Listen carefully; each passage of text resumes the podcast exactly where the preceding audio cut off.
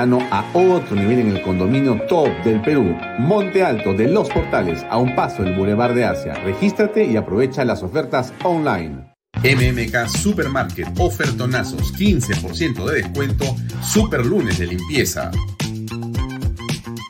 Super martes de cuidado personal. Super miércoles de pollo y cerdo. Jueves de cerveza. Super viernes de pescados y mariscos. Super sábados de parrilla. Super domingos infantiles, llévate el segundo producto a mitad de precio. MMK Delivery 960-587-331. Coldwell Banker Realty, bienes raíces. Coldwell Banker número uno hace 23 años en Estados Unidos. Vendemos tu casa hasta por 20% más que el promedio. Número 1 en Florida con más de 12 billones en ventas. Número 1 en Miami-Dade y Broward. Jimena Preye, 305-904-0631. Coldwell Banker Realty. Delo.pe. Somos especialistas en transporte de carga regular transporte de concentrado de mineral. También transportamos material y residuos peligrosos. Y diseño y construcción. Ubícanos a través de nuestra web de lo.pe. ¿Qué tal amigos? ¿Cómo están? Muy buenas tardes. Un pequeño eh, problema técnico, pero ya estamos conectados con ustedes mi nombre es Alfonso Valle Herrera, como todos los días de lunes a viernes a las seis y media de la tarde hasta las ocho de la noche con usted para poder comentar y poder hablar en torno a los temas que han sido eh, los más sensibles en las últimas horas en la actualidad nacional e internacional. Mi nombre es Alfonso Valle Herrera y como todos los días estoy acá en Vaya Talks por Canal B, el canal del Bicentenario. Como siempre le digo, para que no se olvide, si usted entra por primera vez, puede ver este programa a través de la aplicación de canalb.pe, la puede descargar unos segundos solamente, si no, lo puede ver a través de las redes sociales de Alfonso Villarrela, las de Canal B, y salimos en directo también por las redes sociales del diario Expreso, expreso.com.pe y expreso.tv. Usted puede ver también este contenido los días domingo a través de PBO Radio, la radio con fe. Bien, dicho esto, comencemos por comentarles eh, hoy, el lunes 17 de enero, nuestro invitado eh, para conversar en torno a la coyuntura nacional e internacional es Francisco Tudela. Eh, ustedes conocen bien a Francisco Tudela, él ha estado invitado en esta casa muchas oportunidades. Y por cierto, vamos a conversar en torno a lo que está pasando en el país, en la oposición que parece adormecida, pero también en lo que pasa en general en el mundo en torno a los problemas políticos más sensibles. Em, como todos los días en este nuevo horario, siempre le he ofrecido y prometido comentarle noticias positivas para comenzar el programa, por lo menos una, ¿no es cierto? Hay varias hoy día, por si acaso. Así que vamos a sacarle siempre em, la raíz cuadrada a los problemas y vamos a encontrar un ángulo en el cual podamos, eh, además de comentar los temas de la coyuntura que no son necesariamente los más auspiciosos, me refiero a la coyuntura política, sí podemos apreciar que en otros sectores las cosas eh, se van poniendo o van lentamente tomando, eh, digamos, caminos que son interesantes comentar con ustedes. Quizá el primero tenga que ver con esta noticia que hoy día publica el diario Comercio. Esta marca de motocicletas que usted conoce porque es la más conocida, creo, en todo el Perú. Honda. Eh, en, digamos, el pensamiento y la voz de sus principales ejecutivos en Sudamérica, dicen que se espera superar la producción de motocicletas del año pasado, pero han tenido realmente un récord, un récord muy importante en el tema motocicletas. Estuvimos conversando con Edwin em, hace unos días, Dartiano, perdón, Edwin Dartiano, eh, director de la revista Automás y miembro eh, de varias gremios y asociaciones automotrices en el Perú. Y Edwin nos comentó cómo es que este sector había tenido una serie de impulsos notables a partir de la pandemia. La pregunta que le hicimos, si usted recordará, fue ¿por qué? Y la respuesta de él fue bastante categórica, ¿no? La gente que tiene dinero para poder comprar vehículos recibió eh, sus CTS y en algunos casos también obtuvieron o préstamos o sacaron eh, dinero de las AFPs. Y esos dineros fueron utilizados para poder eh, comprar vehículos, renovar eh, los vehículos que las personas tenían o tienen, vender los viejos y tomar uno nuevo. Finalmente, eso produjo una actualización del parque automotor de una manera importante y básicamente esto se ha dado, se ha producido un cambio notable en la cantidad de vehículos que se han comprado. Pero las motocicletas son otro eh, segmento que también comentó Edwin Dartiano y recordamos claramente, él dijo, con las motos todavía es mucho más el tema relacionado a la velocidad con que este sector ha crecido. Eh, en esta entrevista que hace o que concede eh, el señor eh, Atushi Fujimoto, CEO de la compañía en Sudamérica, Honda, junto con Yoshiro Hachiya, presidente Hachilla, presidente eh, de Onda del Perú, eh, ellos eh, comentan varios temas, pero yo voy a irme a las dos preguntas que pueden parecerle a usted más interesantes para, para comentar, ¿no? a ver, la pregunta, esta, esta entrevista sale en el suplemento D1 del diario de Comercio. Entonces, la pregunta del periodista en el Perú, ¿cuántas unidades se vendieron el año pasado y cuál tuvo una mayor demanda. Bueno, contesta, ¿no? En motos se vendieron 81 mil unidades. Fue un récord de ventas. Crecimos un 81%. Dentro de las unidades hubo mayor demanda las motocar, con 21 mil unidades. En autos estuvimos en 2.600 y crecimos casi un 95% contra el 2020. Ha sido un año muy importante el 2021 en venta de estos eh, medios de transporte. ¿Y cuáles son las proyecciones para próximo, para el próximo, para, para este año, perdón, para el 2022? Bueno, estamos proyectando vender en motos 90 mil unidades y en autos cerca de 4 mil. Bueno, miren, yo no sé si usted conoce algo de motocicletas o no, pero me parece que es un montón vender 90 mil motos más en, en la ciudad de que usted seguramente ve y cómo circula la cantidad de motocicletas en el Perú es, es impresionante. Em, ¿Y por qué cree que van a crecer? Le preguntan, ¿no? Bueno, la gran diferencia con respecto de el año pasado está en que ahora hay una nueva red de concesionarios, especialmente en Lima, con maquinarias y para autos. Entonces ellos se sienten realmente muy seguros, muy, eh, diríamos, eh, afianzados en su red de distribución y su red de soporte a sus unidades y están seguros que eso les va a permitir crecer como lo estoy contando a ustedes. Me parece muy interesante comenzar el programa el día de hoy hablando de motocicletas, ¿no? Yo no conozco mucho el tema de motocicletas, sinceramente no, no soy usuario de motocicletas, pero sí me parece interesante eh, tocar este tema porque es un tema, ahí está, los números son lo que estamos señalando, ¿no? Van a, tener un récord de ventas también este año los señores de Honda. seguramente habrán otras compañías, eh, seguramente motocicletas de marca china, que también se venden con bastante intensidad, que en la competencia seguramente van a estar muy cerca de Honda y van a tener seguramente una venta muy importante, ¿no? Se venderán pues entonces seguramente cientos de miles de motocicletas este año. Es un rubro importante que usted ve en el delivery, casi siempre en el delivery, ¿no? Y en el medio de transporte también, pero creo que es más por el delivery que se ha multiplicado en todo el país. Bien, pasemos a la segunda nota importante. Miren, lo hemos comentado aquí con José Luis Silva hace unos días eh, y ha habido un cambio en el gobierno. Quizá no sea eh, lo que debía ser completamente, pero por lo menos ha hecho un giro el gobierno.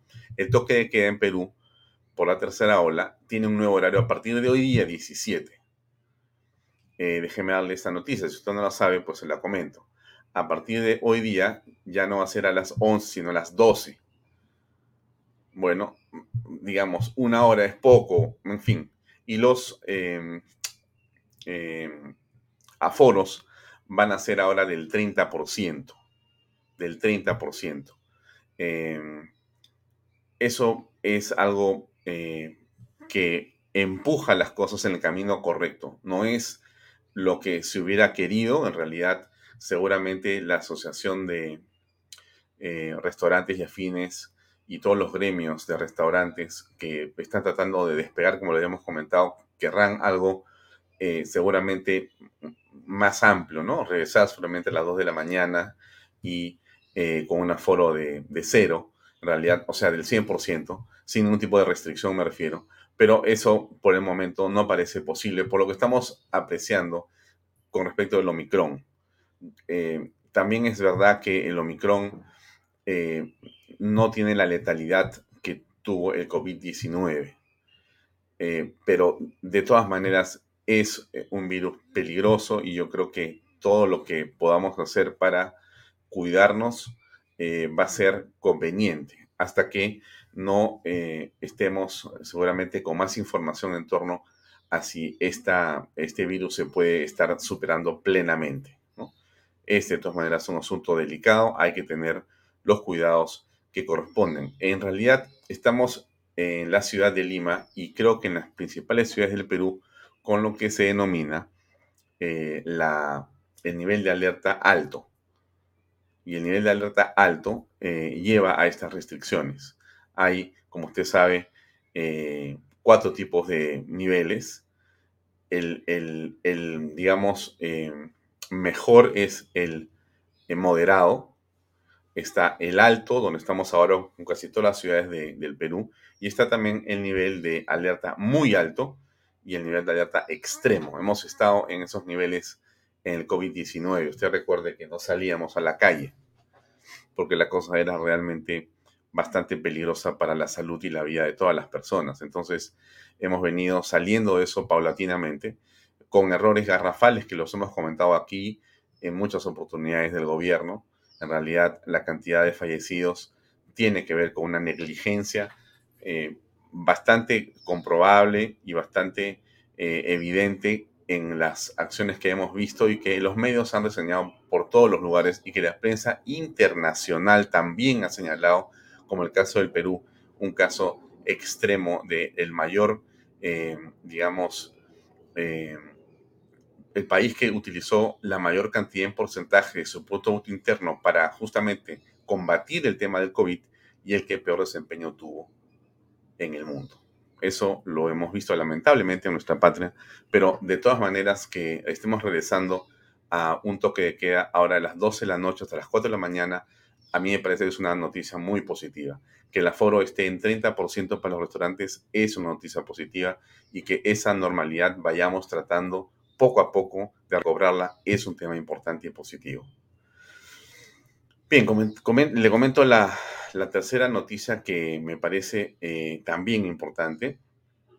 Eh, ahí está. El Poder Judicial rechaza el habeas corpus de Pedro Castillo contra la fiscal Nora Córdoba. A ver, ¿de qué se trata esta noticia que me parece importante? Pero antes déjenme un minuto porque no le pasé a Francisco Tudela el enlace para el programa. me olvidé. Pero déme un segundo. Es que hemos estado en tantas cosas hoy día. Pero aquí se lo paso en este momento. Un segundo. Ya, ahora sí, seguimos conversando y seguimos hablando de Vallato. Bueno, entonces, ¿qué pasa con este tema del Poder Judicial y este rechazo? ¿no? Como usted sabe, em, la em, investigación, em, el destape que hace Panorama cuando muestra lo que ocurre con respecto de Petroperú y los negociados,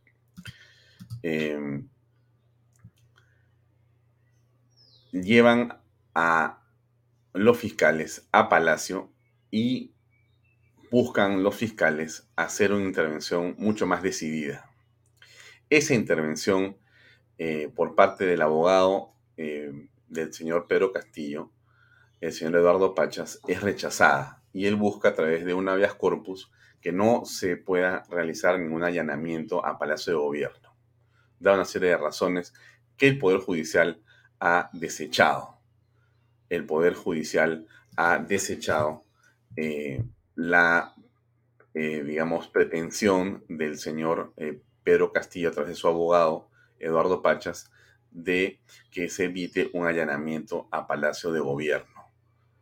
en realidad se puede hacer y la fiscal Nora Córdoba con su equipo de otros especialistas seguramente lo harán.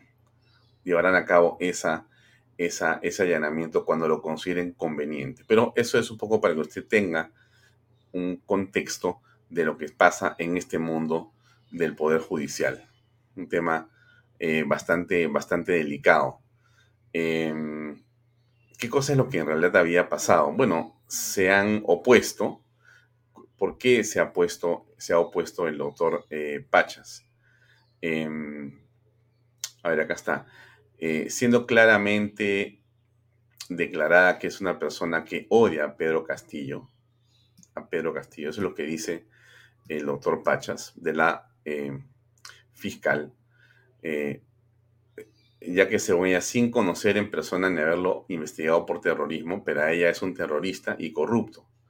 Opinión sesgada que tiene fines políticos y lo menciona públicamente en redes sociales y en programas de televisión. Por ello actúa de forma demencial es lo que había argumentado el señor Pachas sobre la fiscal que en su feo que había opinado.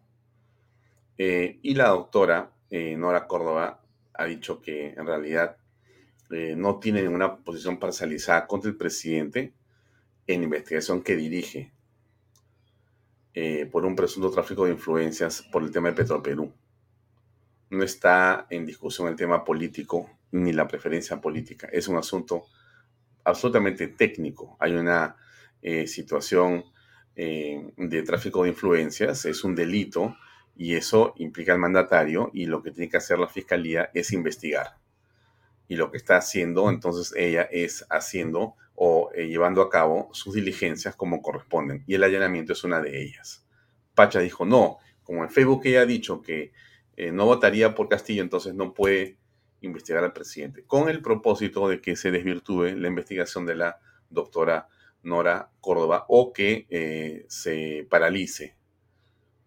Es la manera como el presidente, a través de sus abogados, está tratando de supuestamente ser transparentes, cosa que, como ustedes están apreciando, no es cierto. No es cierto. La transparencia es de la boca para afuera, en realidad. La quinta noticia es este, este proyecto de ley que permitirá investigar al presidente Castillo. A ver, como usted recuerda perfectamente, porque lo hemos visto aquí en Vaya Talks, lo hemos conversado con usted, lo hemos, lo hemos comentado aquí, el presidente Castillo, o mejor dicho, la fiscal de la Nación, la doctora Zoraida Ábalos, ¿qué cosa ha dicho? Que el presidente, como está ocupado gobernando, no debe ser molestado con ninguna investigación. Eso ha dicho la eh, fiscal de la Nación y por lo tanto se le blinda de alguna manera de cualquier y se suspende cualquier investigación hasta el 2026. Entonces, ¿qué cosa ha dicho eh, la congresista Norma Yarro? ¿no? Em, aplicaría, ella lo que busca es que se, se, dé una ley que permita investigar, no acusar, porque la señora Zoraida Balos ha dicho, la constitución dice que no se puede acusar, ¿no? ¿De acuerdo? Pero yo digo que tampoco se puede investigar porque se le está molestando al presidente que está gobernando. Es lo que en concreto es lo que dice la señora Ábalos. Pero eh, lo que está proponiendo la eh, congresista Yarrow de Renovación Popular es que sí se pueda investigar al presidente. Sí se pueda investigar. Y eso aplicaría a los casos de accesos militares, de Tarata 3 y de Petro Perú. Los temas que están en cuestión y que son aquellos eh, en los que creo que todos los peruanos tenemos un ojo puesto, la prensa también, pero que el Poder Judicial, mejor dicho, la Fiscalía, ha dicho no pueden tocar al presidente. Entonces vamos a ver este, qué ocurre en los siguientes días con respecto a este proyecto que a nosotros nos parece de todas maneras central para, para todos los efectos. Bueno, y ahí está una fotografía de la señora justamente eh, fiscal de la Nación, la señora Zoraida Ábalos. Eh, ¿Y por qué la pongo? Bueno, es una carátula del día de hoy del diario eh, Expreso. Expreso pone fiscal de la Nación, tiene varios ángeles de la guarda. Zoraida Ábalos tiene desde julio del año pasado pendiente una denuncia constitucional en el Congreso. Revela la ex parlamentaria María Teresa Cabrera, fiscal de la Nación, tiene derecho a vacaciones, pero el Parlamento debe actuar. Según su denuncia, los delitos que habría cometido la fiscal Ábalos tienen que ver con el hecho de que en septiembre del 2020 se hicieran públicos unos audios de Karen Roca, asistente del despacho presidencial, y que no hay hasta este momento una investigación. Bueno, eso es eh, lo que estamos apreciando y usted también lo está viendo. No es a lo que le cuente yo que usted no tenía en su radar. En el radar que usted tiene también está presente esto, la señora Ábalos, en varios temas, varios, ¿ah? no solamente lo que dice eh, Expreso. Eh, Expreso tiene mucha información, pero hay otros casos en los cuales la doctora Ábalos no ha abierto investigación y debió abrir investigación. ¿Por qué no lo ha hecho? Bueno, seguramente ha estado ocupada o no le pareció que era importante, pero eh, eso es justamente lo que comienza a convertirse en eh, un rumor que da pie a ese titular de expreso, protegida. Protegida es lo que vemos, eh, por lo menos un grupo de peruanos. No todos, ¿no? Porque como estamos en un país libre, como usted sabe, bueno, no todos ven lo mismo eh, avanzo un poco más en el programa. Ah, antes que nada, les pongo este video que salió hace unos días, pero no tuve tiempo de ponerlo aquí, pero lo pongo dura un minuto. Y es de algo que ocurrió en el centro de Lima, en eh, la calle, si no me equivoco, creo que lo dice en el reportaje que dura un minuto. A ver, se lo pongo para que usted vea algo que seguramente usted ya está viendo todos los días, pero yo se lo pongo ahí para comentarlo un segundo. Ya escapó, Víctor. En nuestra. Durante la transmisión en vivo. Así es. Tal como lo la contaba la señora. 12 del Girón Junín, en Barrios Altos. Ahí se ha escondido. La ahí, está, se acaba de dar la vuelta. Poder judicial, eh, Tú ibas a trabajar. Sí.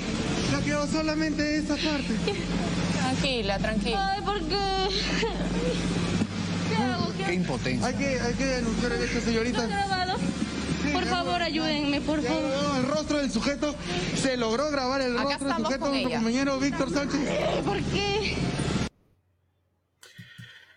Sí, lo pasó Frecuencia Latina en un noticiero matutino. Esto que les he puesto, en realidad, es de todos los días en la ciudad de Lima. Usted lo sabe perfectamente y si no lo sabe se lo comento. Eh, es muy difícil eh, caminar por la ciudad sin que uno tenga eh, la exposición permanente a la delincuencia común como usted lo está apreciando en ese reportaje. hay una realidad de indefensión de la población.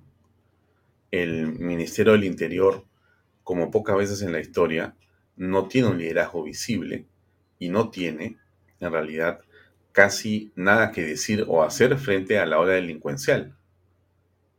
Si usted vive en la ciudad de Lima o vive en alguna ciudad del Perú, podrá comprobar que la policía está como ausente, está como eh, acuartelada o como si se hubiera retirado hay pocas unidades, hay pocos efectivos, pero lo que más eh, nos extraña a nosotros es la falta de liderazgo. Un ministro del Interior eh, absolutamente silente, absolutamente silencioso.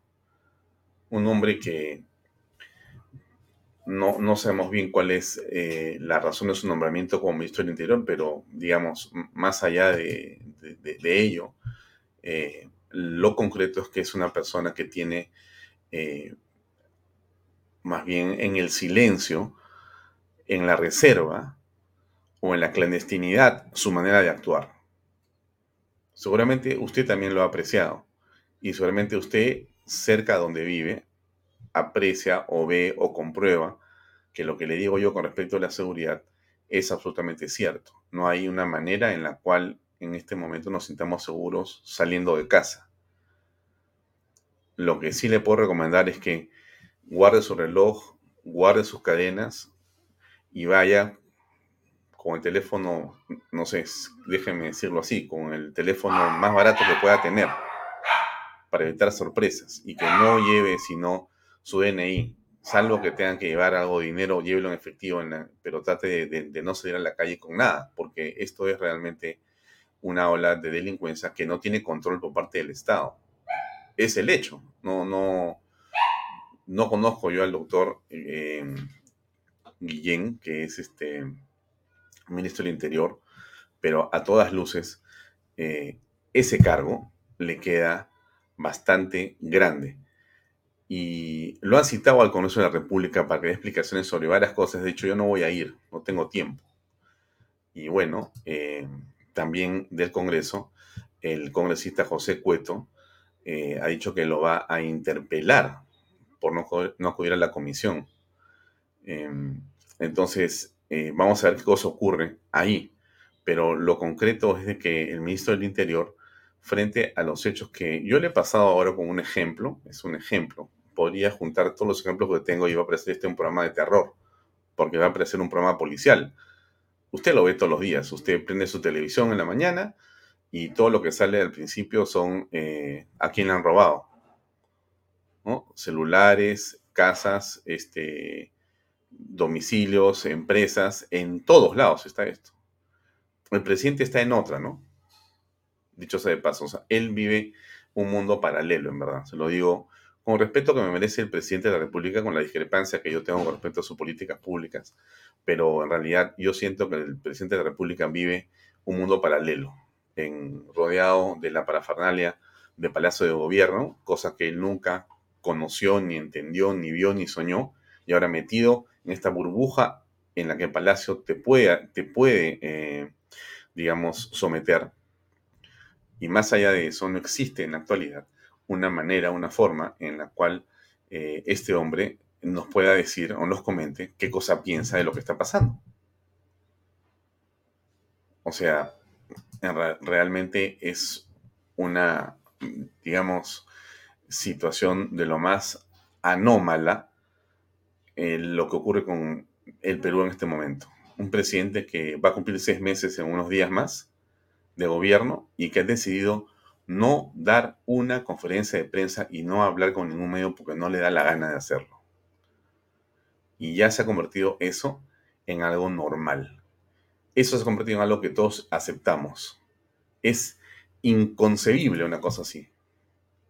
Solamente lo puedes imaginar en una dictadura o en esos gobiernos autocráticos o es una especie de reinado, ¿no? El rey no habla con nadie, no habla con nadie.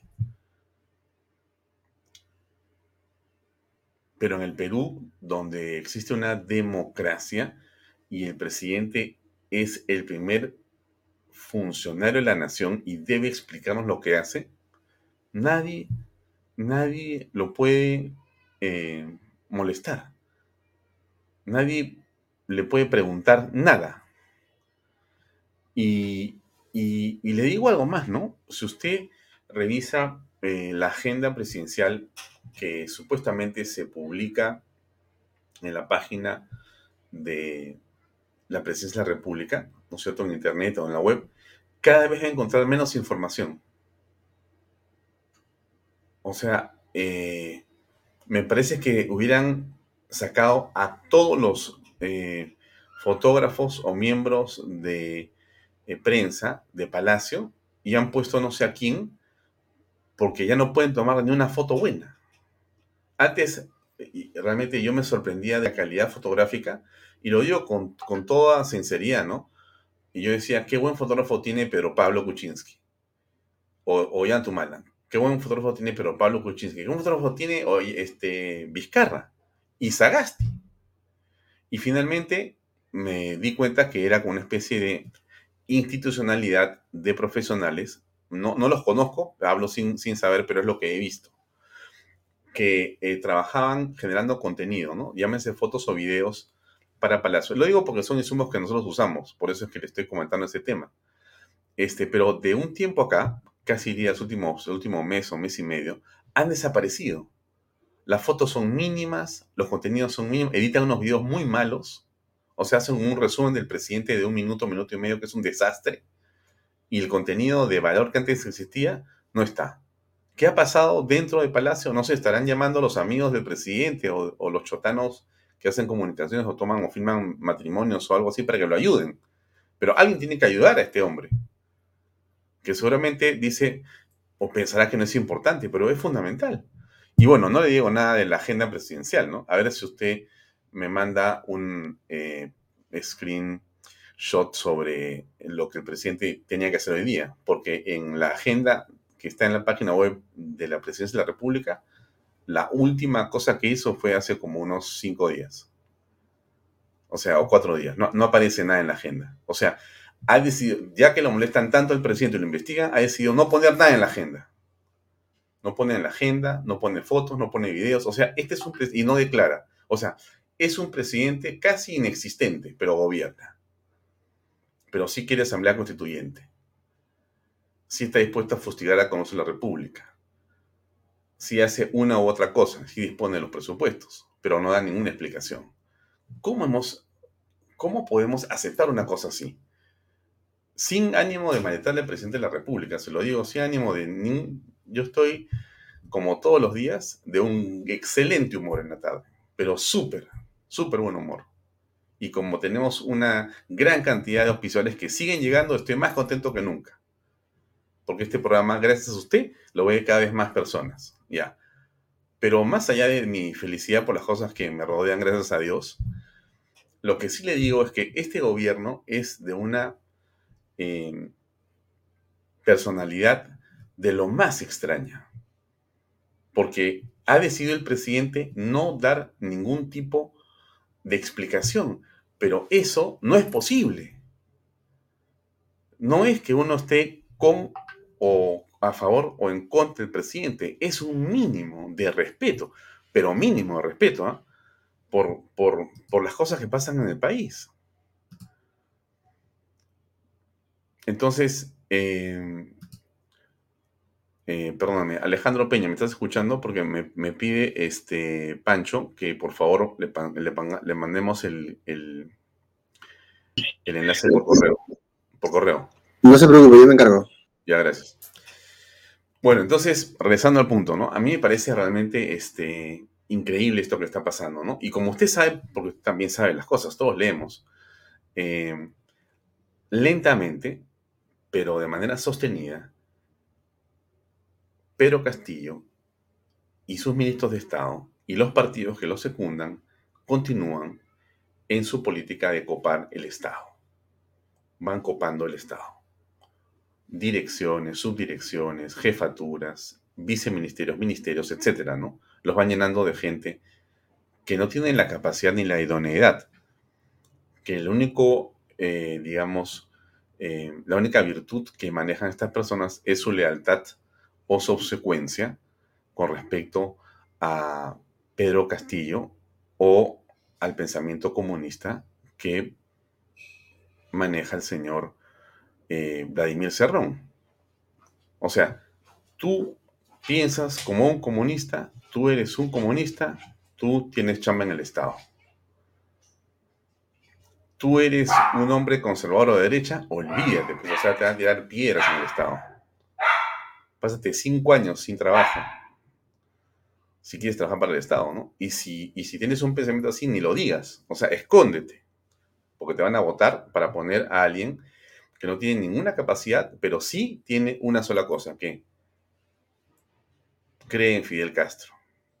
cree en Hugo Chávez, cree en la y el martillo. Y eso no puede ser, no puede ser. Y nos estamos acostumbrando. Por eso es que el título de esta conversación con Pancho Tudela se llama El adormecimiento de la oposición. Y le pongo algo más acá para comentar. Esta es la encuesta de la aprobación presidencial que salió el domingo publicada. Es una ah, encuesta extensa, larga, detallada en todo el Perú. El presidente llega al 60% de la desaprobación y al 33% de la aprobación. En el caso de la desaprobación, desde julio, desde, desde, desde, este es, déjeme salir de ahí para ver desde cuándo es este, esto es desde agosto, o sea, mira, todo su mandato. O sea, comenzó con 45% de desaprobación, está en 60% de desaprobación. Comenzó en 38% de aprobación, está en 33% viene bajando los últimos 1, 2, 3, 4 meses, de 42 a 35, 33% de desaprobación. O sea, poca gente lo aprueba, mucha gente lo desaprueba. 33% lo aprueban, 60% lo desaprueban al presidente de la República. ¿Por qué? Bueno, lo estamos diciendo, ¿no?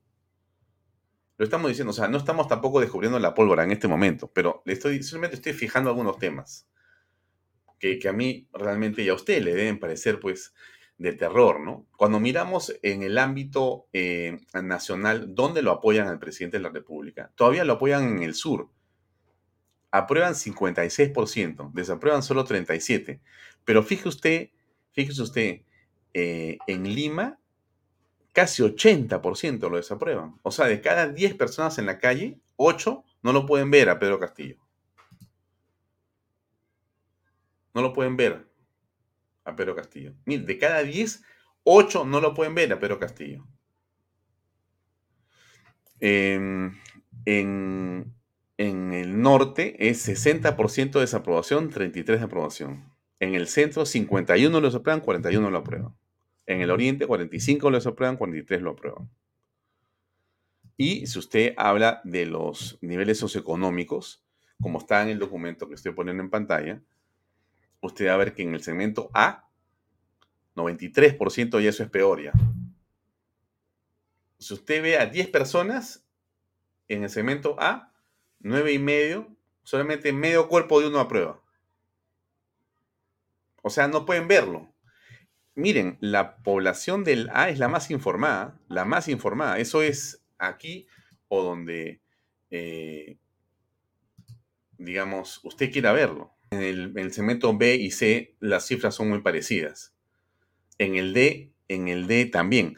En el E, en el E, en, el E, donde se regalan los bonos, donde está pues todo el discurso del presidente, 48% lo aprueba y 42% lo desaprueba. Ya, amigos, disculpen, estaba hablando con Pancho Tuela. Tiene un problema técnico, va a ver cómo lo resuelve. Alejandro, a ver si le das una mano. Sí, claro que sí. Ya, entonces, eh, un segundo para compartir el teléfono. Eh, son cosas de la... Estamos en, el mundo en vivo y en el mundo internetiano que usted entiende que es como es. Entonces, seguimos conversando de este tema. Miren, miren lo que pasa en este momento en el país, ¿no? ¿Cómo, cómo es que estamos con esta situación de un presidente con esos números, con esos números, y gobernando como si no pasara nada, porque este hombre está gobernando en este momento como si estuviera con 90% de aprobación. ¿Por qué? Porque no habla con nadie, no dice nada, no le importa lo que dicen los medios, no importan las revelaciones, no importan las investigaciones, no importan los primeros en que está metido, no importa nada. Él se pone su sombrero, se siente en palacio y hace con la agenda lo que le da la gana. Inclusive, si usted se acuerda, el presidente ha sido digamos, encontrado en flagrancia modificando la agenda presidencial. Lo ha dicho la fiscalía. Lo ha explicado el otro día y lo he dicho acá, lo, ha, revelado Perú 21. Y lo que estamos apreciando es que todo esto ocurre y nadie le puede decir nada. Porque la fiscalía encima ha dicho, no lo pueden tocar, no lo pueden investigar porque está, está gobernando. Fíjese, fíjese lo que está pasando. ¿ah? Yo no, yo no tengo ningún ánimo de hacerle daño al presidente. No conozco a Pedro Castillo personalmente. Debe ser una excelente persona. Toda la gente que lo ha conocido, que yo conozco, me es un tipo excelente. Mira, buenísima gente. No es comunista. Ah, bueno, no sé. Pero lo que está haciendo Pedro Castillo es inaceptable. Inaceptable para la democracia en el Perú en ninguna parte del mundo existe una situación así, salvo, otra vez le digo, en un régimen dictatorial eh, de la peor estofa o en un régimen que se crea pues este divino, ¿no? Que, el poder viene eh, seguramente a través de algún tipo de, concesión divina y entonces esa persona nos puede dar eh, explicaciones a nadie. Yo me acuerdo, hace muchos años, tuve la oportunidad de estar, se lo cuento como un detalle, pero se lo cuento para que usted vea. Estuve este, en Malasia y teníamos que, por alguna razón, había que hacer unas tomas fotográficas al rey. Bueno, fíjese usted, ¿ah? me dijeron los de protocolo, por si acaso, usted no puede mirarlo a los ojos usted no puede hablar. Usted solamente toma la foto y se retira. No puede preguntar ni hacer nada y se va con un terno oscuro porque así es el protocolo. No se puede. Es el, enviado de, Dios, este señor que está acá. Y bueno, yo hice lo que tenía que hacer y salí. Claro, quizá ahí, eh, digamos, en un régimen así uno puede entender ciertas cosas, pero en el Perú, perdónenme señores, ¿dónde estamos? Disculpe usted, ¿dónde estamos en el Perú? ¿Cómo es posible que estemos aceptando una cosa así? Este señor, con todo respeto, él y sus ministros, ¿dónde creen que están parados? O sea, nos miran la cara todos los días, nos miran la cara todos los días. Y la gente adormecida. La oposición pensando en las elecciones municipales y regionales, que han dicho de paso, yo creo que van a perder de todas maneras. Pero en eso estamos. En eso estamos. Y con, y con estos números que usted está viendo en la pantalla, que han salido publicados el día domingo en el Diario de Comercio, la encuesta de apoyo de, Ipsos Perú, perdón. Usted la puede encontrar en, Ipsos, encuentre eh, la, la, encuesta, revíselo usted mismo y dése cuenta de lo que le estoy contando yo. Eh, miren, pregunta, ¿ah? que esto es interesantísimo, ¿no? Eh, investigación preliminar al presidente Castillo. La pregunta que hace Ipsos es la siguiente. La fiscal de la Nación ha decidido dejar en suspenso la investigación hasta que termine el mandato del presidente Pedro Castillo. La expresidenta del Tribunal Constitucional, Marinela eh, Ledesma, ha declarado que es ingenuo esperar a que termine el gobierno y que debe ser investigado durante su ejercicio. Ya, entonces la pregunta es la siguiente. En su opinión, escuche usted, ¿ah? en su opinión, el presidente Pedro Castillo debe ser investigado mientras ejerce el cargo o debe ser investigado cuando termine su mandato presidencial. ¿Cuándo? 70%, bueno, 69% mientras ejerce el cargo, 30% cuando termine su mandato. Otra vez, la encuesta en Lima es 81%. Ahora, ¿por qué hay esa diferencia en Lima tan importante? Porque en Lima hay una gran cantidad de información, amigos. Miren, no es en vano. Usted se va a provincia, usted conoce perfectamente cómo es el, Perú.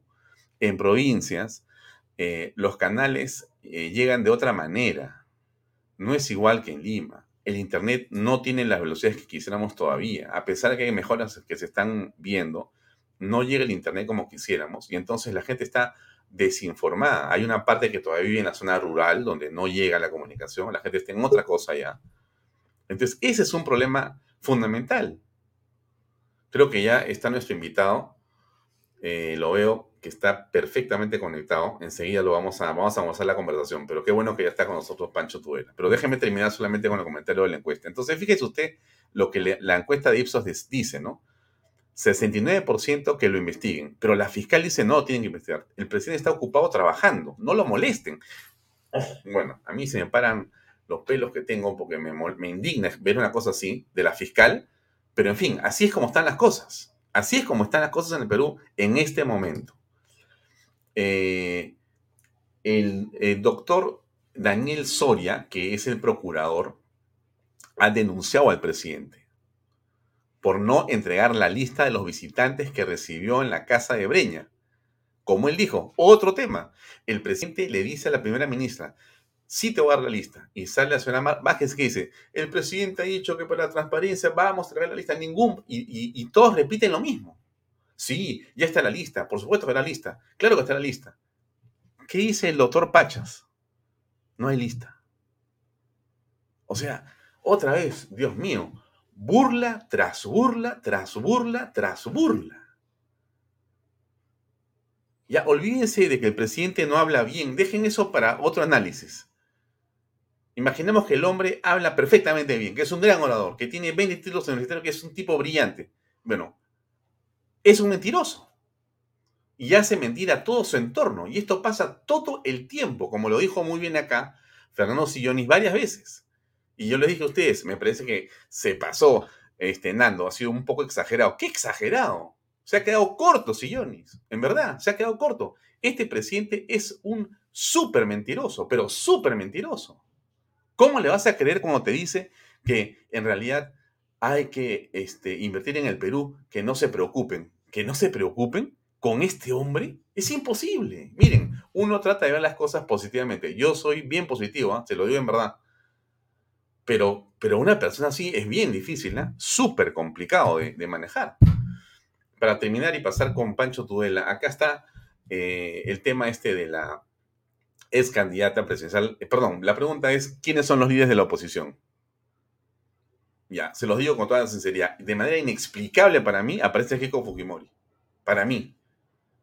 ¿Por qué inexplicable? Porque no la veo a Keiko. Pero la encuesta dice que ella tiene 47% para mí es inexplicable. No encuentro acciones de Keiko que le hagan tener 47%, sino tiene bancada. Tiene una bancada de, 10 o 12 personas. Y no está en la lucha. Su mamá ha fallecido, su papá está muy enfermo. Ella está retirada prácticamente de, una manera evidente de los medios. 47% cree que ella es la oposición en este momento.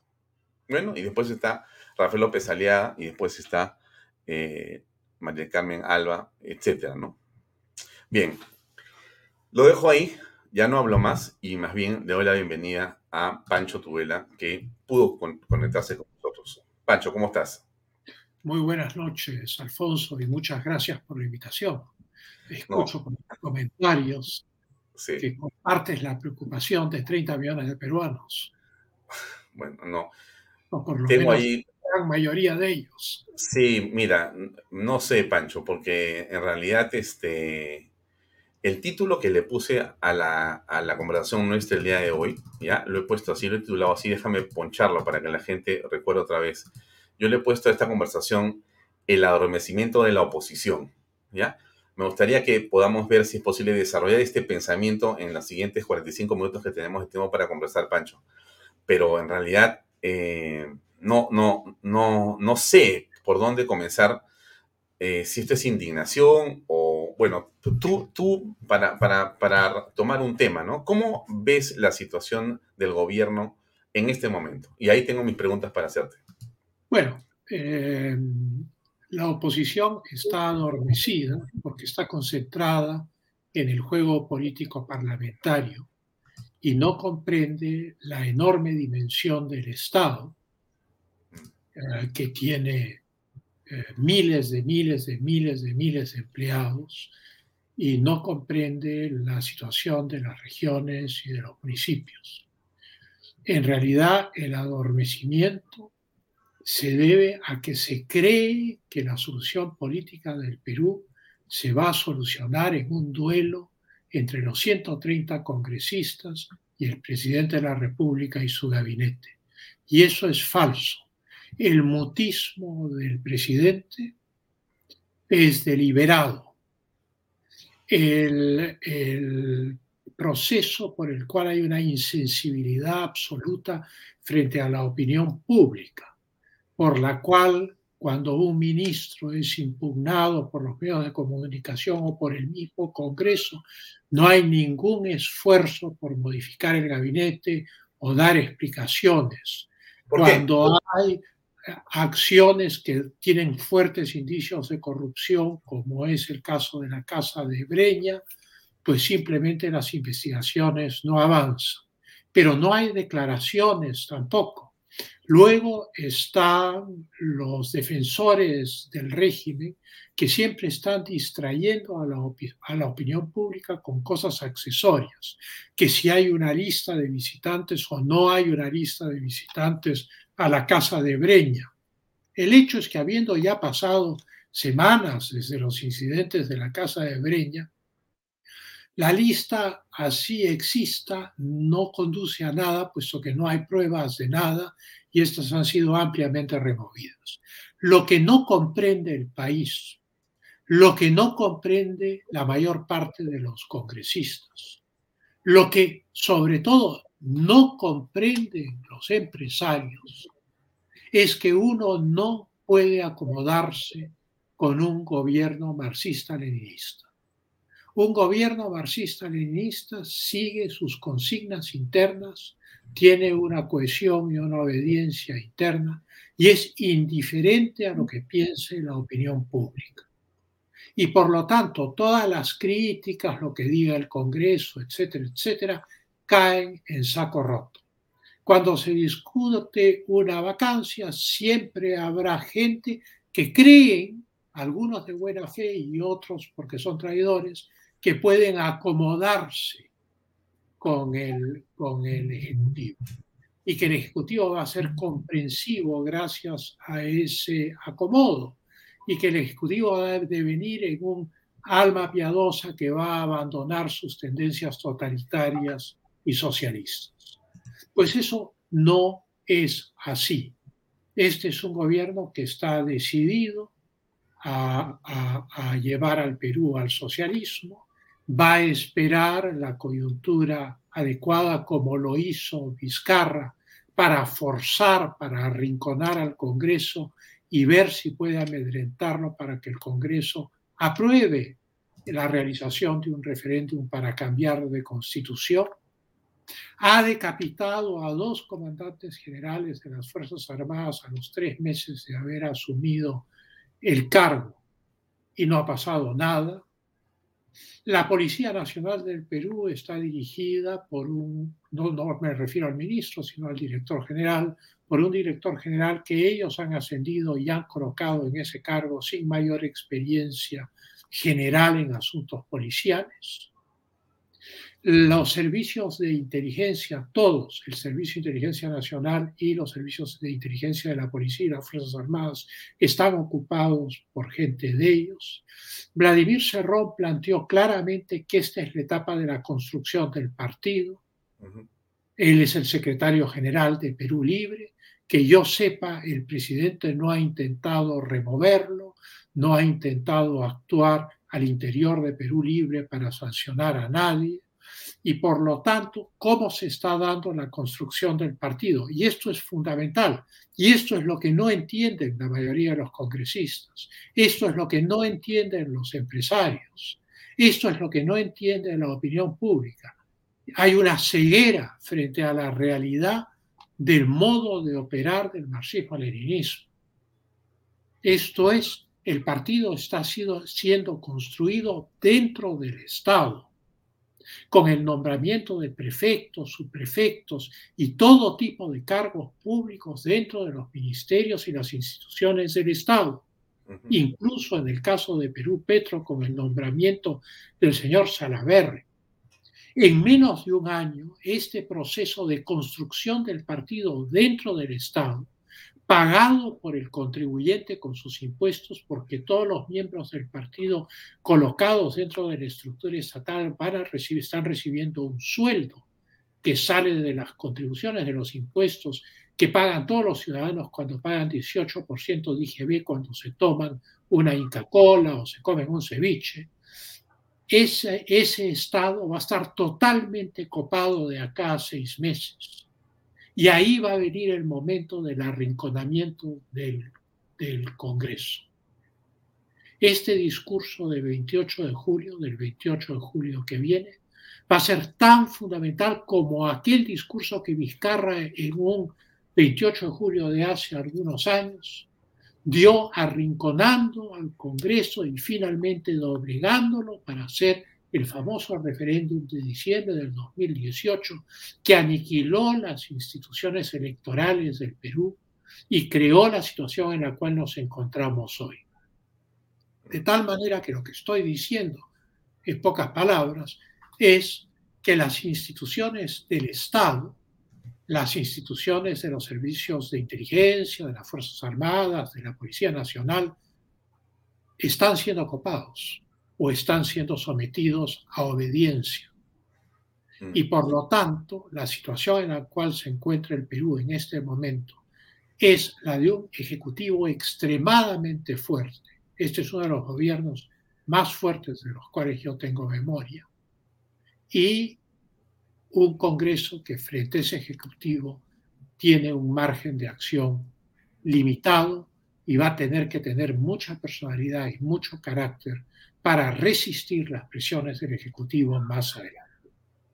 Esa es la situación en la cual nos encontramos. Ese no darse cuenta es lo que tú llamas el adormecimiento de la oposición. La oposición piensa ingenuamente que está tratando con un partido que comparte los mismos valores que ella, que es un partido democrático, que se mueve dentro de las reglas del juego democrático. No es así. Están lidiando con un partido totalitario que los desprecia, que lo que quiere instalar es un régimen socialista, literalmente de partido único, como es lo que en realidad existe en Venezuela. Así hayan otros partidos que siempre son frustrados o sus líderes son encarcelados cuando llega el momento, como sucede en Nicaragua, como sucede en Bolivia, donde la expresidenta Áñez, al asumir la presidencia debido al fraude que hizo Evo Morales, que tuvo que huir de Bolivia, pues asumió la presidencia, convocó elecciones, ganó el presidente Arce y hoy está pudriéndose en la cárcel, ha intentado suicidarse, está gravemente enferma. Es a eso a lo que se enfrenta el Perú. El comunismo es una ecuación distinta a los partidos democráticos. Suponer que, los, como hacen los partidos democráticos, que van a debatir o eh, enfrentar democráticamente a un partido totalitario en el poder es una ingenuidad. Y hay una serie de maniobras distractivas, supuestas peleas entre sus miembros, en fin, todo lo necesario para distraer a la galería. ¿Qué mayor distracción, eh, por ejemplo, que decir que hay lista y después decir que no hay lista de los visitantes de la Casa de Breña? Eso no importa frente al panorama económico catastrófico que enfrenta el Perú. Eso no importa frente al copamiento del Estado. La realidad está, está que estamos en la vía boliviana, en la vía venezolana, y estamos en un proceso que está a la vista de todo el mundo, pero nadie quiere verlo. Pancho, pero te van a decir pesimista, porque aparece Pedro Castillo y te va a decir, señor eh, Tudela, mire, el dólar está bajando, miren, las reservas las estamos realizando con el dinero que se gastó. Eh, mire usted, las empresas en la bolsa están subiendo. Entonces, en realidad, estamos haciendo un buen gobierno económicamente hablando. La, todo, todo índice de recuperación económica parte de una base. Y esa base es donde quedó la economía peruana después de la pandemia. Todo el mundo piensa que si se dice el Perú va a crecer dos puntos eh, de PBI, esos dos puntos son a partir de una base de cero. No, es a partir de una base de menos 10. Y entonces es una ilusión mm. creer que los indicadores económicos que suministra el gobierno son suficientes para garantizar la libertad de los ciudadanos. O sea, los indicadores económicos no son los garantes de la libertad. El dólar se maneja comprando y vendiendo la divisa desde el Banco Central de Reserva. Si sube o baja depende de la política que siga el, Banco Central de Reserva para eh, mantener equilibrado el precio del dólar. La subida de la bolsa no es una subida a todo vapor. La bolsa de valores de Lima está deprimida hace años, y eso no lo digo yo porque sea ningún pesimista, sino porque lo dicen las cifras.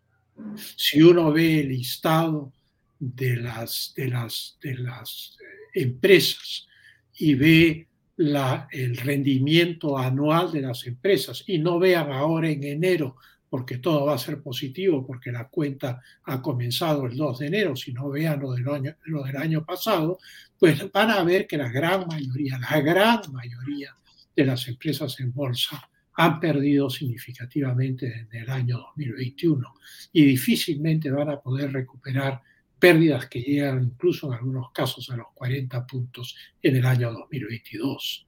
O sea que la bolsa no es un indicador confiable, el dólar depende de la política del Banco Central de compra y venta.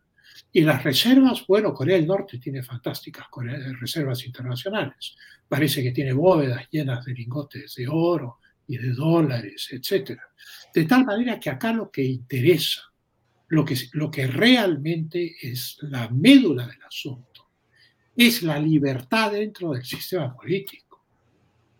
El pretender que los indicadores económicos ahora, cuando no hay inversión extranjera, cuando estamos funcionando con la anestesia de las emisiones de bonos, de los 5.500 millones de dólares que han sido, que han sido prestados en los mercados internacionales para inyectarlos en la economía peruana, pues eso es una ilusión.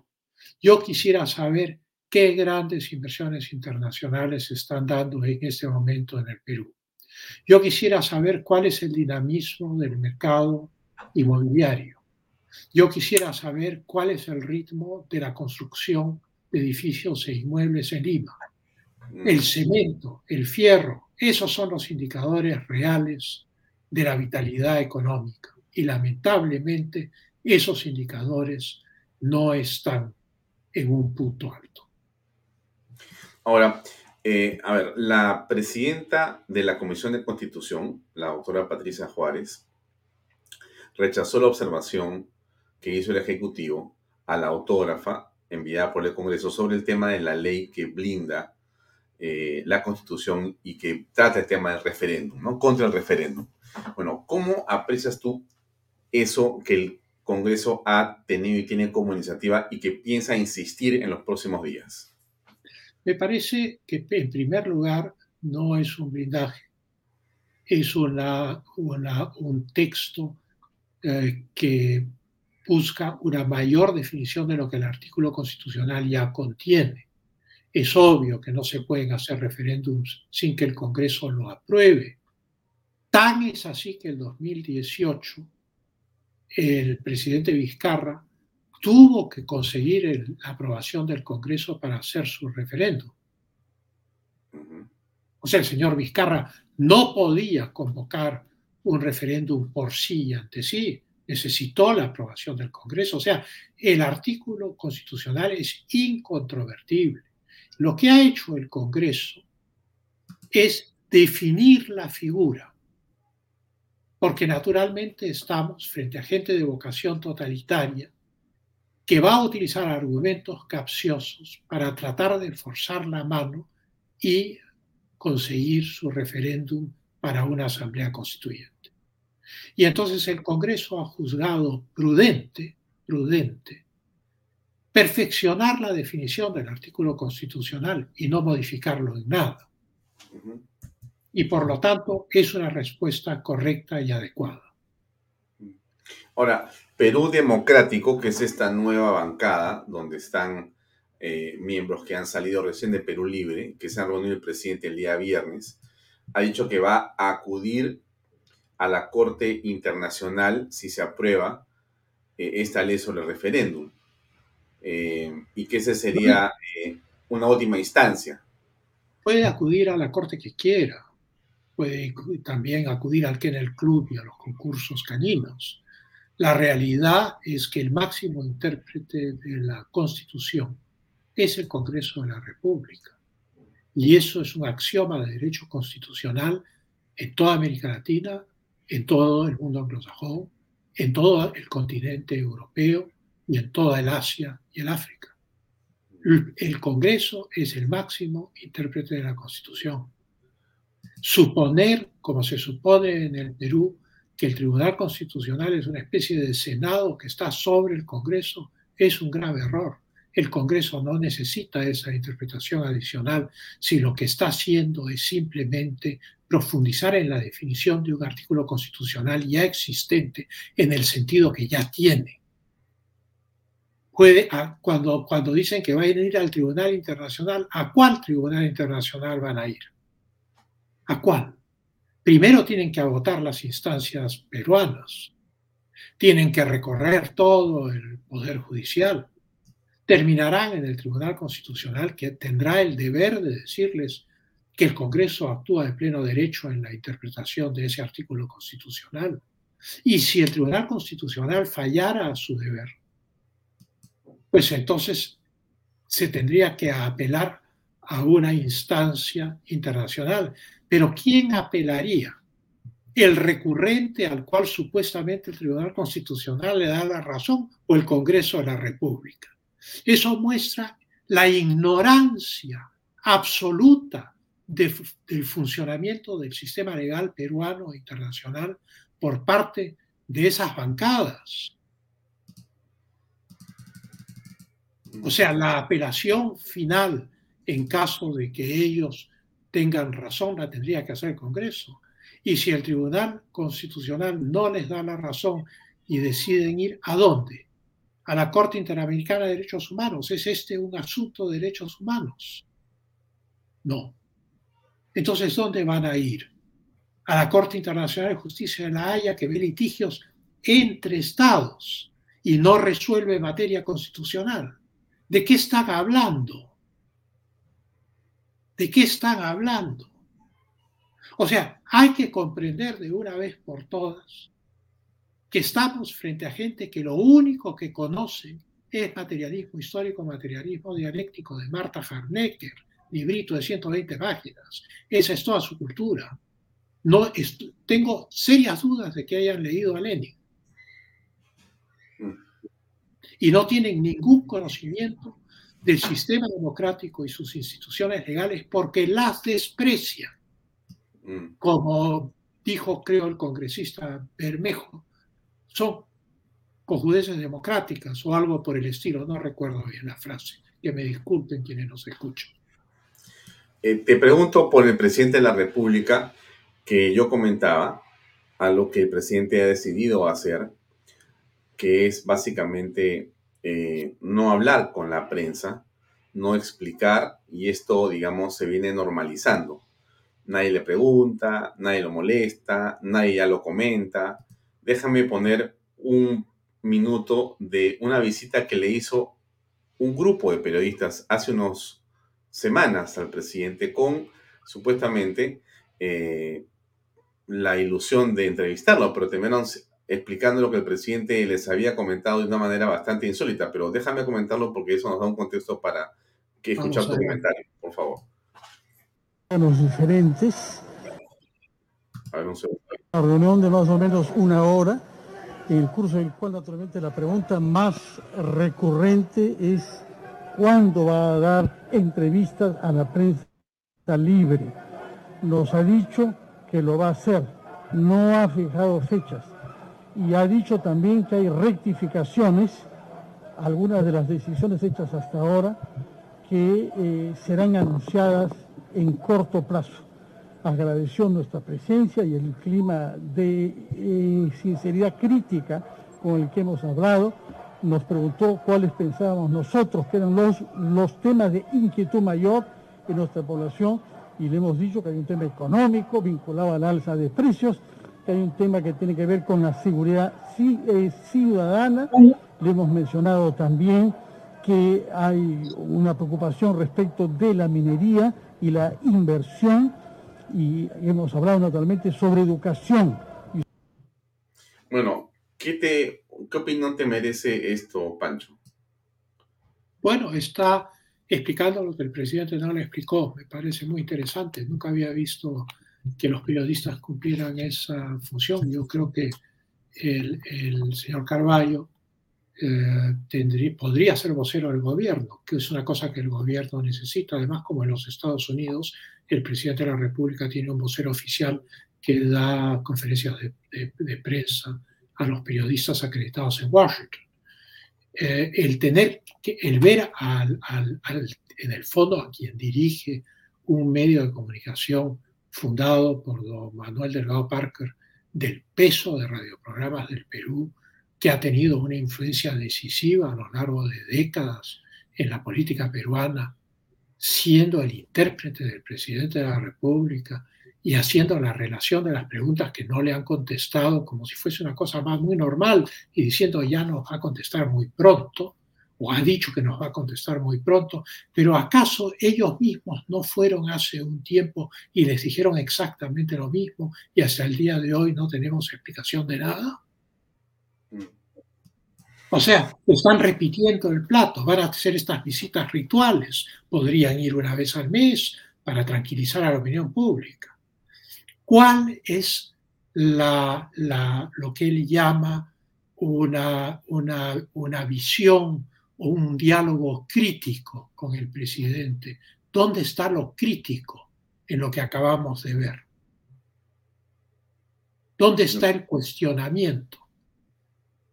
El señor Carballo dice, queremos preguntarle sobre la situación económica, sobre la inseguridad ciudadana, sobre la minería, etc. A mí, está bien, pues yo también quiero preguntarle, pero no hay una opinión. No, se dice queremos preguntarle sobre la ausencia de inversiones en la minería. Queremos preguntarle sobre el dramático aumento de la criminalidad y el sicariato en el Perú. El día de ayer han asesinado a una, un sicario asesinado a una persona, o el día de hoy en La Mar, en Ayacucho. O sea, estas inquietudes no tienen fórmula crítica en boca de esos periodistas. Y pertenecen a un medio que fue muy prestigioso y que sí tenía diversidad de opiniones y visión crítica y que ya no la tiene.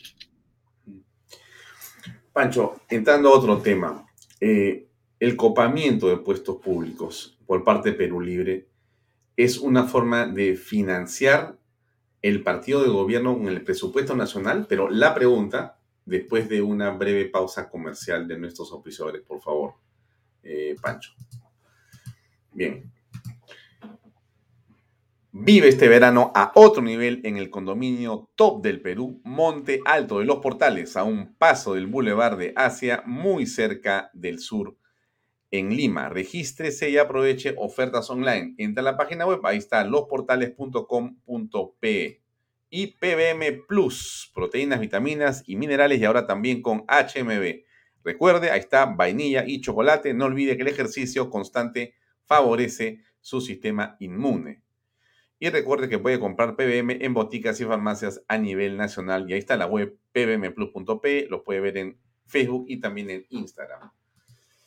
¿Qué piensas de ese copamiento? ¿Es una manera de financiarse ellos mismos? ¿O no hay que tener, digamos, preocupación? Porque ha sido siempre una cosa así en toda la historia política de Perú. Una cosa es el clientelismo político, en el cual un partido político gana las elecciones, son partidos políticos por lo general que tienen toda una gran clientela política y los colocan en puestos públicos. Y una cosa distinta es un partido que no tenía el 3% del electorado antes de la elección, que no tenía una clientela numerosa, que era un partido revolucionario de cuadros, o sea, no un partido democrático que pretende ser un partido ciudadano, sino un partido de vanguardia del proletariado, o sea, de poca gente. Y luego ese partido llega, nadie sabe cómo, a la, a la primera vuelta y gana la segunda vuelta en las últimas elecciones. No voy a entrar en detalles sobre eso porque también un archivamiento fiscal no es suficiente para desechar eh, las anomalías visibles que todo el proceso electoral tuvo, no solamente en la votación, sino en una serie de otros aspectos. Pero bueno, este partido marxista-leninista, organizado como un partido leninista, o sea, no es un partido de masas, es un partido de células, de grupos revolucionarios, llega al poder y entonces empieza a reclutar gente dentro de los sectores extremistas, en las universidades, a través del Movadef, en fin, de las distintas organizaciones que podríamos llamar son las organizaciones de fachada de, lo que otrora era Sendero Luminoso, el partido terrorista, la organización terrorista, y que vienen en organizaciones políticas. Y entonces esta gente es reclutada por Perú Libre, por sus convicciones ideológicas. Esto no es clientelismo, no es tener cinco años contento a alguien con un sueldo, no. El partido está siendo construido dentro del Estado para el control del Estado. Y se selecciona a los que han sido nombrados como prefectos, como subprefectos, los rangos medios de los puestos públicos, los rangos bajos, entre gente que comparte este extremismo con el gobierno. Y entonces va a ocurrir en algún momento lo que ha ocurrido en Nicaragua, que es en 1990, Violeta Chamorro gana las elecciones, la primera presidenta en ganar elecciones no sandinista. La revolución sandinista llega al poder en 1979, o sea, digamos, mucho tiempo después del triunfo sandinista, 11 años después, llega la primera presidenta democrática y no puede cambiar nada. No puede cambiar nada porque se topa con un poder judicial sandinista, con unas fuerzas armadas sandinistas, con una policía sandinista, con una burocracia sandinista. Hace reformas. La resistencia dentro del Estado a las reformas de la presidenta son terribles. Termina su mandato. Regresan los sandinistas hasta el día de hoy. Estamos en el año 2021. Daniel Ortega sigue gobernando en Nicaragua. La hija de Violeta Chamorro ha ido a parar a la cárcel. Entonces hay que comprender, vuelvo al tema del principio de esta entrevista. Esto no es el APRA, esto no es acción popular, estos no son partidos electorales. Estamos frente al comunismo. El proyecto comunista es permanecer como ellos mismos lo han dicho, como lo ha dicho Guido Bellido en su oportunidad, como lo ha dicho el señor Bermejo en su oportunidad, es quedarse, como lo ha dicho el señor Vladimir Serrón muchas veces, es quedarse en el poder para siempre. Este es un proceso para ellos revolucionario. Mientras que para sus opositores se trata del juego democrático, como si estuviesen lidiando con un, con, qué sé yo, con el gobierno de Toledo o con el gobierno de Humala. Estamos en otra ecuación. La construcción del partido, claro que se está haciendo, pero se está haciendo con lo que es más difícil para un partido político, que es conseguir, conseguir dinero para estructurarse y organizarse. Ya, pero Pancho. Y eso lo están consiguiendo el presupuesto de la República a través de los sueldos. Y estoy seguro de que los sueldos eh, una tajada de esos sueldos, como ya es tradicional, debe ir al partido. Mm, mm. Ahora, frente a esto que tú señalas, que vemos todos los días y que comprobamos todos los días, la fiscal de la Nación decide en los hechos eh, blindar al presidente de la República, prohibiendo toda investigación hasta el 2026, porque está ocupado gobernando. ¿Cómo se entiende eso? ¿Que ella es comunista o qué? Bueno, sea o no comunista, ha encontrado o cree que puede beneficiarse en un régimen de este tipo. Es el mismo fenómeno en Venezuela, fue igual en Venezuela. Mucha gente se pegó a Chávez pensando que se, que se beneficiarían, que tendrían cargos eternos en el Estado. Y lo mismo en Nicaragua. O sea, volvamos al ejemplo de Nicaragua. Violeta Chamorro no puede cambiar nada y los cambios que hace todos son revertidos porque no puede hacer mucho con un Estado que ya está copado por un partido totalitario como es el Frente Sandinista de Liberación Nacional. Lo mismo ocurre con las Fuerzas Armadas nicaragüenses, lo mismo ocurre con la Judicatura. Bueno, en el Perú lo mismo ocurre con el Ministerio Público. O sea, no hay que ser mago para darse cuenta que fundamentalmente las convicciones políticas dentro del Ministerio Público han estado, para quienes conocen el Ministerio Público, han estado divididos en dos sectores. Esto es los mayores, eh, la generación de Gladys Echaíz, de Peláez, de Chávarri, etc., eh, era de una izquierda socialdemócrata, en muchos casos vinculada al APRA, no siempre, y los elementos más jóvenes del Ministerio Público eran de una izquierda marxista-leninista vinculada a Patria Roja, a Patria Roja no Sendero Luminoso, sino a Patria Roja, el partido del, del ¿no? Esa línea. Y entonces lo que sucede es que la generación, eh, digamos, socialdemócrata ha sido finalmente purgada del Ministerio Público y ha quedado los sectores más radicales. De ahí la gran batalla contra Chávarri, porque era para expulsar del seno, y con él algunos otros, expulsar del seno del Ministerio Público a quienes no estaban alineados con la línea más radical. La línea más radical, yo estoy seguro que ve con simpatía a este gobierno. Ahora, ¿cómo, Eso se llama copamiento. Sí. ¿Cómo ves tú el papel de Verónica Mendoza, de su movimiento, porque, en fin, no es partido, pero igual, de su movimiento tiene ministros de Estado, ella supuestamente es democrática. ¿Cómo juega con el comunismo? Bueno, la política está llena de ironías. Acá hay una gran ironía. En los parlamentos anteriores, el partido de Verónica Mendoza, Marisa Clave, Indira Wilca, era la izquierda izquierda del Congreso. Eran chavistas. Nunca se les pudo sacar ni, ni con tenazas al rojo vivo que dijeran que Maduro era un dictador. Creo que fue Marisa Glave quien se atrevió a decir finalmente que era autoritario. No, pero no más que eso. Ahí no más queda la cosa. Ahora resulta que como el abanico se ha movido hacia la extrema izquierda, y no, porque no hay nadie a la izquierda de Perú Libre. Ellos son el centro. ¿Quién está a la izquierda de Perú Libre? Yo hago esta pregunta a todos quienes nos escuchan. ¿Quién está a la izquierda de Perú Libre? ¿Quién está a la izquierda del Movadef?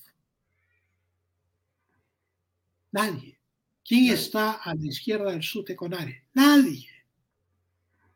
Entonces, el péndulo se ha movido hacia la izquierda y los chavistas, bolivarianistas, socialistas, partidarios de Maduro y Fidel Castro, hoy son caviares. No eran caviares. Caviares eran los de la católica.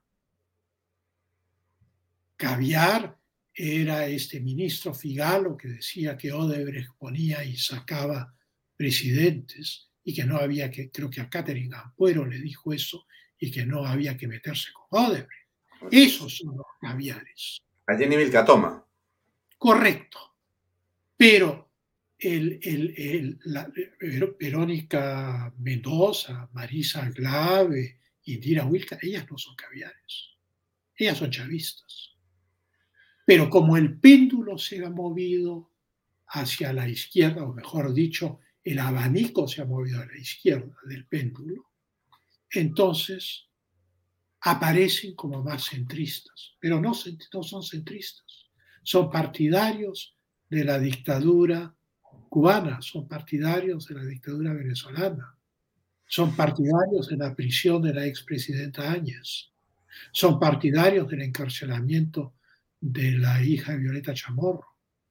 Nunca protestan frente a los abusos de esos gobiernos. Mm. Pero ahora son calificados de caviares porque el destino los ha colocado más al centro. No porque ellos se hayan movido más al centro, sino porque el partido de gobierno está a la izquierda de ellos. Por el azar de unas elecciones misteriosas, o por lo menos no muy, no, no muy transparentes, encuentro yo. Pero bueno, eso, eso es materia de opinión.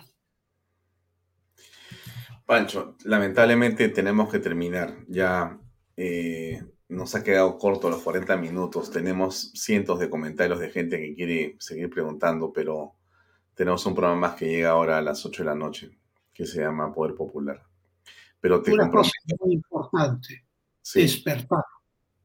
Porque despertando, activando a la sociedad civil y recordándole la sociedad civil al Congreso cuál es el rol que tiene que cumplir, podemos salir de esto. Pero si todo el mundo da por hecho que porque la bolsa ha subido un punto o el dólar ha bajado cinco soles, todo está muy bien, entonces estamos en un país de ingenuos, de bobos, que van a perder su libertad a corto plazo. Muchas gracias, Pancho. Hasta otra oportunidad que espero sea pronto. Muy amable. Muchas gracias, Alfonso. Gracias. Bien, amigos. Era Pancho Tudela que nos ha acompañado esta noche. Han escuchado sus eh, opiniones y estoy seguro que habrán sido útil para que usted se forme una posición frente a lo que está ocurriendo en el país. Ahí tenemos a nuestra publicidad. Vive este verano a otro nivel en el condominio Top del Perú, Monte Alto, de los portales a un paso del Boulevard. Regístrese y aproveche las ofertas en línea ya y está PBM Plus, proteínas, vitaminas y minerales y ahora también con HMB. Recuerde vainilla y chocolate y no olvide que el ejercicio constante favorece su sistema inmune y que una buena alimentación es su mejor defensa. En boticas y farmacias a nivel nacional, entra a la página PBM Plus. Yo me despido de ustedes, les agradezco por su tiempo como siempre y nos vemos mañana a las seis y media en punto. Gracias y hasta Mañana Dios mediante. Gracias. Buenas noches. Vive este verano a otro nivel en el condominio top del Perú, Monte Alto de Los Portales, a un paso del Boulevard de Asia. Regístrate y aprovecha las ofertas online.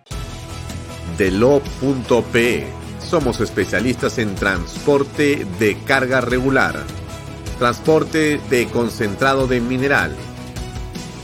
También transportamos material y residuos peligrosos y diseño y construcción. Ubícanos a través de nuestra web de lo.pe. Coldwell Banker Realty, bienes raíces. Coldwell Banker número uno hace 23 años en Estados Unidos. Vendemos tu casa hasta por 20% más que el promedio número 1 en Florida con más de 12 billones en ventas. Número 1 en Miami-Dade y Broward. Jimena Preye, 305-904-0631. Coldwell Banker Realty. MMK Supermarket, ofertonazos, 15% de descuento, super lunes de limpieza. Supermartes de cuidado personal. Super miércoles de pollo y cerdo. Jueves de cerveza. Super viernes de pescados y mariscos. Super sábados de parrilla. Super domingos infantiles, llévate el segundo producto a mitad de precio. MMK Delivery 960 587 331